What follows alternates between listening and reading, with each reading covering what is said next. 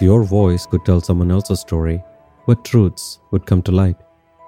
You're listening to Myths and Morals, a podcast focused on retelling of ancient stories, complete with their fascinating characters, intricate plots, and dramatic scenes that span the entire spectrum of the human experience. You'll hear tales of love, loyalty, betrayal, revenge, and more from epics that have endured thousands of years. My name is Girish, and I'll be your host. When the demon Hiranyaksha terrorized Mother Earth, goddess Bhudevi, and tried to drown her in the cosmic ocean, Lord Vishnu took the form of a wild boar, the Varaha avatar, and killed the demon. A grateful Bhudevi married the avatar and soon after got pregnant with a baby boy. Worried that the baby may be born with demonic powers because of their belief that he was conceived at an inappropriate time, the other gods refused to let Bhudevi give birth to the child. But eventually, their son was born and was placed on the sacrificial ground of Mithila, ruled by King Janaka. The royal priest named the boy Naraka, ka meaning skull because they found the baby's head gently placed on a skull. King Janaka accepted the responsibility of raising the child like his own. Meanwhile, Mother Earth, Bhudevi, impersonated a caretaker named Katyayani so she could stick close to her son and watch over him while he grew up. Even though she had already sought and was blessed with a boon from Lord Vishnu that her son would live a long life filled with power and authority, she wanted to be with him throughout his childhood. Years go by as King Janaka raises Naraka with the other princes. The boy grew in strength and courage after being trained by the best teachers in the land, and the king was starting to get worried if he might lose his throne to Naraka someday. One day, Goddess Bhudevi, still posing as Katyayani, overheard the king telling the queen he was intimidated by the boy, and she quickly realized that it was time to step in and save her child. Under the guise of a pilgrimage to River Ganga, she invited Naraka to leave the palace with her. I'd love to, Naraka said, but first I must get my father's permission. Katyayani decided that there was no point hiding the truth from her son anymore. There was no easy way to explain this, so she just came out and said it. There is no need to get his permission, Katyayani replied with tears. King Janaka is not your real father. Naraka was stunned. He had known Katyayani his whole life and had no reason not to trust her, but this was too much to handle for the young man. However, he decided to hear her out. She told him the true story of his birth and his biological father. He couldn't believe his father was Lord Vishnu himself and his mother was Bhudevi. She told him that the king felt threatened by how powerful Naraka had become, and since he wasn't their real son, it was only a matter of time before they tried to get rid of him. Naraka agreed to follow his mother as the two of them then left the kingdom and traveled by the river to the city of Pragjyotisha, which was ruled by a powerful demon named Ghatakasura. Naraka decided to battle the demon and defeated him, after which he took over the kingdom and became its new ruler. When Naraka took the throne, he was thrilled by his newfound power, which went to his head. He stopped caring about right versus wrong.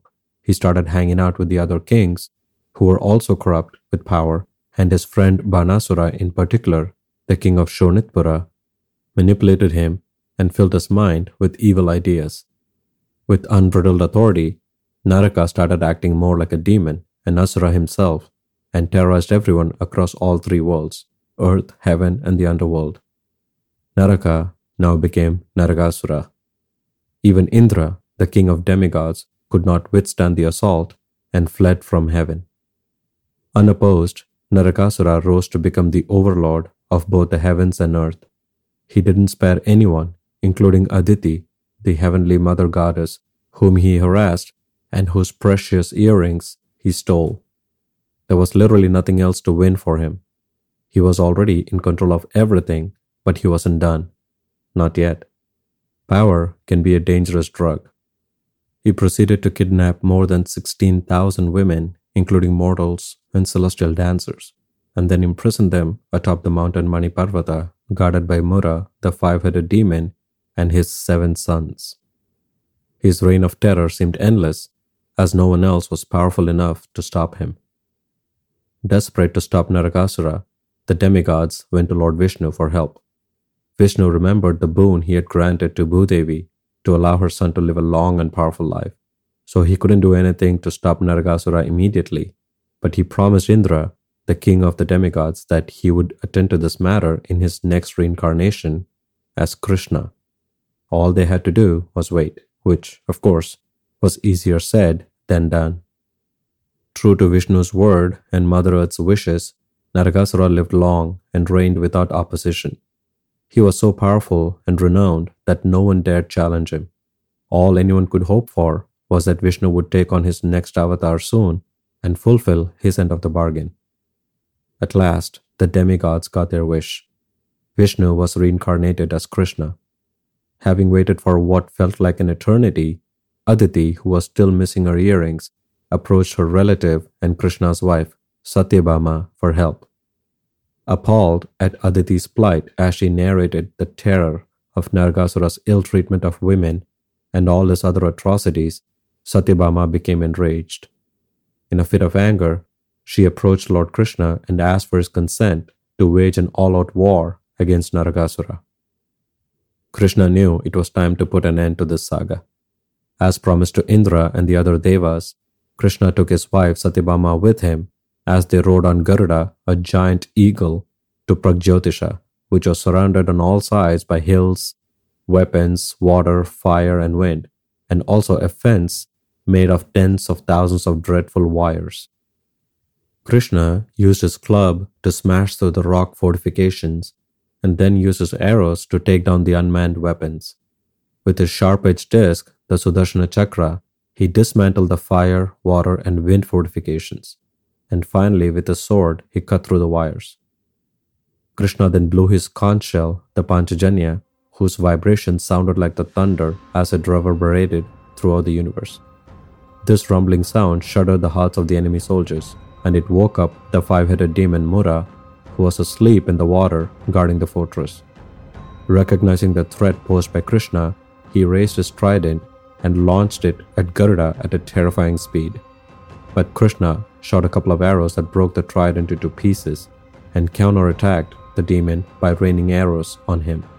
Incensed, Mura decides to directly battle Krishna by flinging his club at him, which Krishna smashes into a thousand pieces with his own club. The demon then runs towards Krishna to strangle him with his bare hands, but Krishna was in no mood to waste any more time with him and launches his Sudarshana Chakra and slices all the five heads of the demon. Watching in horror as their father's severed heads fell into the water, Mura's sons angrily prepared to retaliate. These fierce warriors furiously attacked Krishna with arrows, swords, clubs, spears, lances, and tridents. But Krishna effortlessly smashed these weapons to smithereens with his arrows. Narakasura's soldiers and army generals die one by one at the hands of Krishna as bodies start piling up in the battlefield. Narakasura could not contain his fury when he saw his entire army getting annihilated by just one man. His soldiers were dropping dead like flies, and he decided it was time he battled Krishna himself. He grabbed his weapons and set out to the battlefield on his white elephant. Seeing Krishna and Satyabhama mounted upon Garuda, looking like a cloud with lightning sitting above the sun, Narakasura released his Shatagni weapon at Krishna and was joined by all of the remaining soldiers who simultaneously attacked the couple with their weapons. This is what Krishna was waiting for. He had drawn the demon out to the open and he could finally now battle him one on one. But first, he had to get rid of Narakasura's pesky army. So he went on a rampage and decimated whoever and whatever was left on the battlefield, including soldiers, horses, and elephants. Even Garuda, the giant eagle, chased away the enemy's elephants by using its beak, talons, and heavy wings.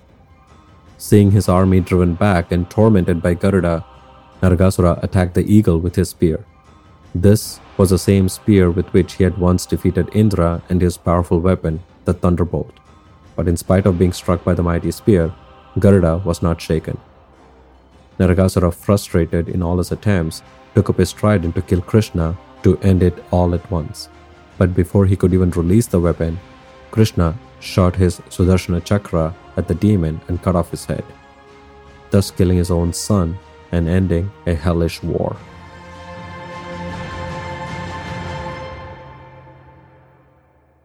Krishna's and Satyabhama's victory over Narakasura was celebrated by all three worlds.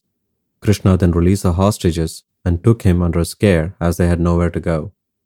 Before Narakasura died, however, he asked for a boon that his death be celebrated with light. Thus, this day is celebrated as Naraka Chaturdashi, the day before Diwali, which is the popular and well known Indian festival of lights. In general, it symbolizes the spiritual victory of light over darkness. If you think about it, Naraka was perfectly set up for success. He was born to the gods, he grew up as a prince, and got the best education and the best military training in the land. He ruled a kingdom and wasn't doing so bad until his pride took over. You see, he didn't have to make the choices that he made. He made a conscious effort to terrorize innocent people and kidnap and harass women for which he paid the ultimate price.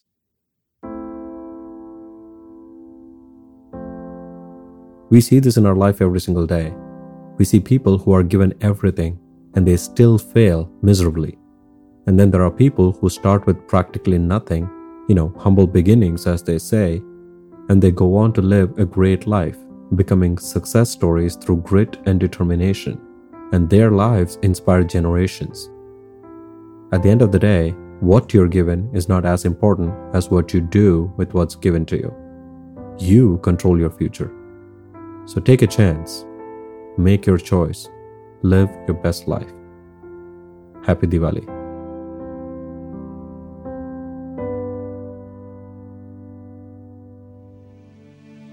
Well, that's it for today, folks. We hope you enjoyed this episode. If you'd like to help us out, tell your friends about the show also, visit mythsandmorals.com for more content. And if you want to follow us on social media, we are at Myths and Morals. Thank you for listening, and we'll catch you on the next episode.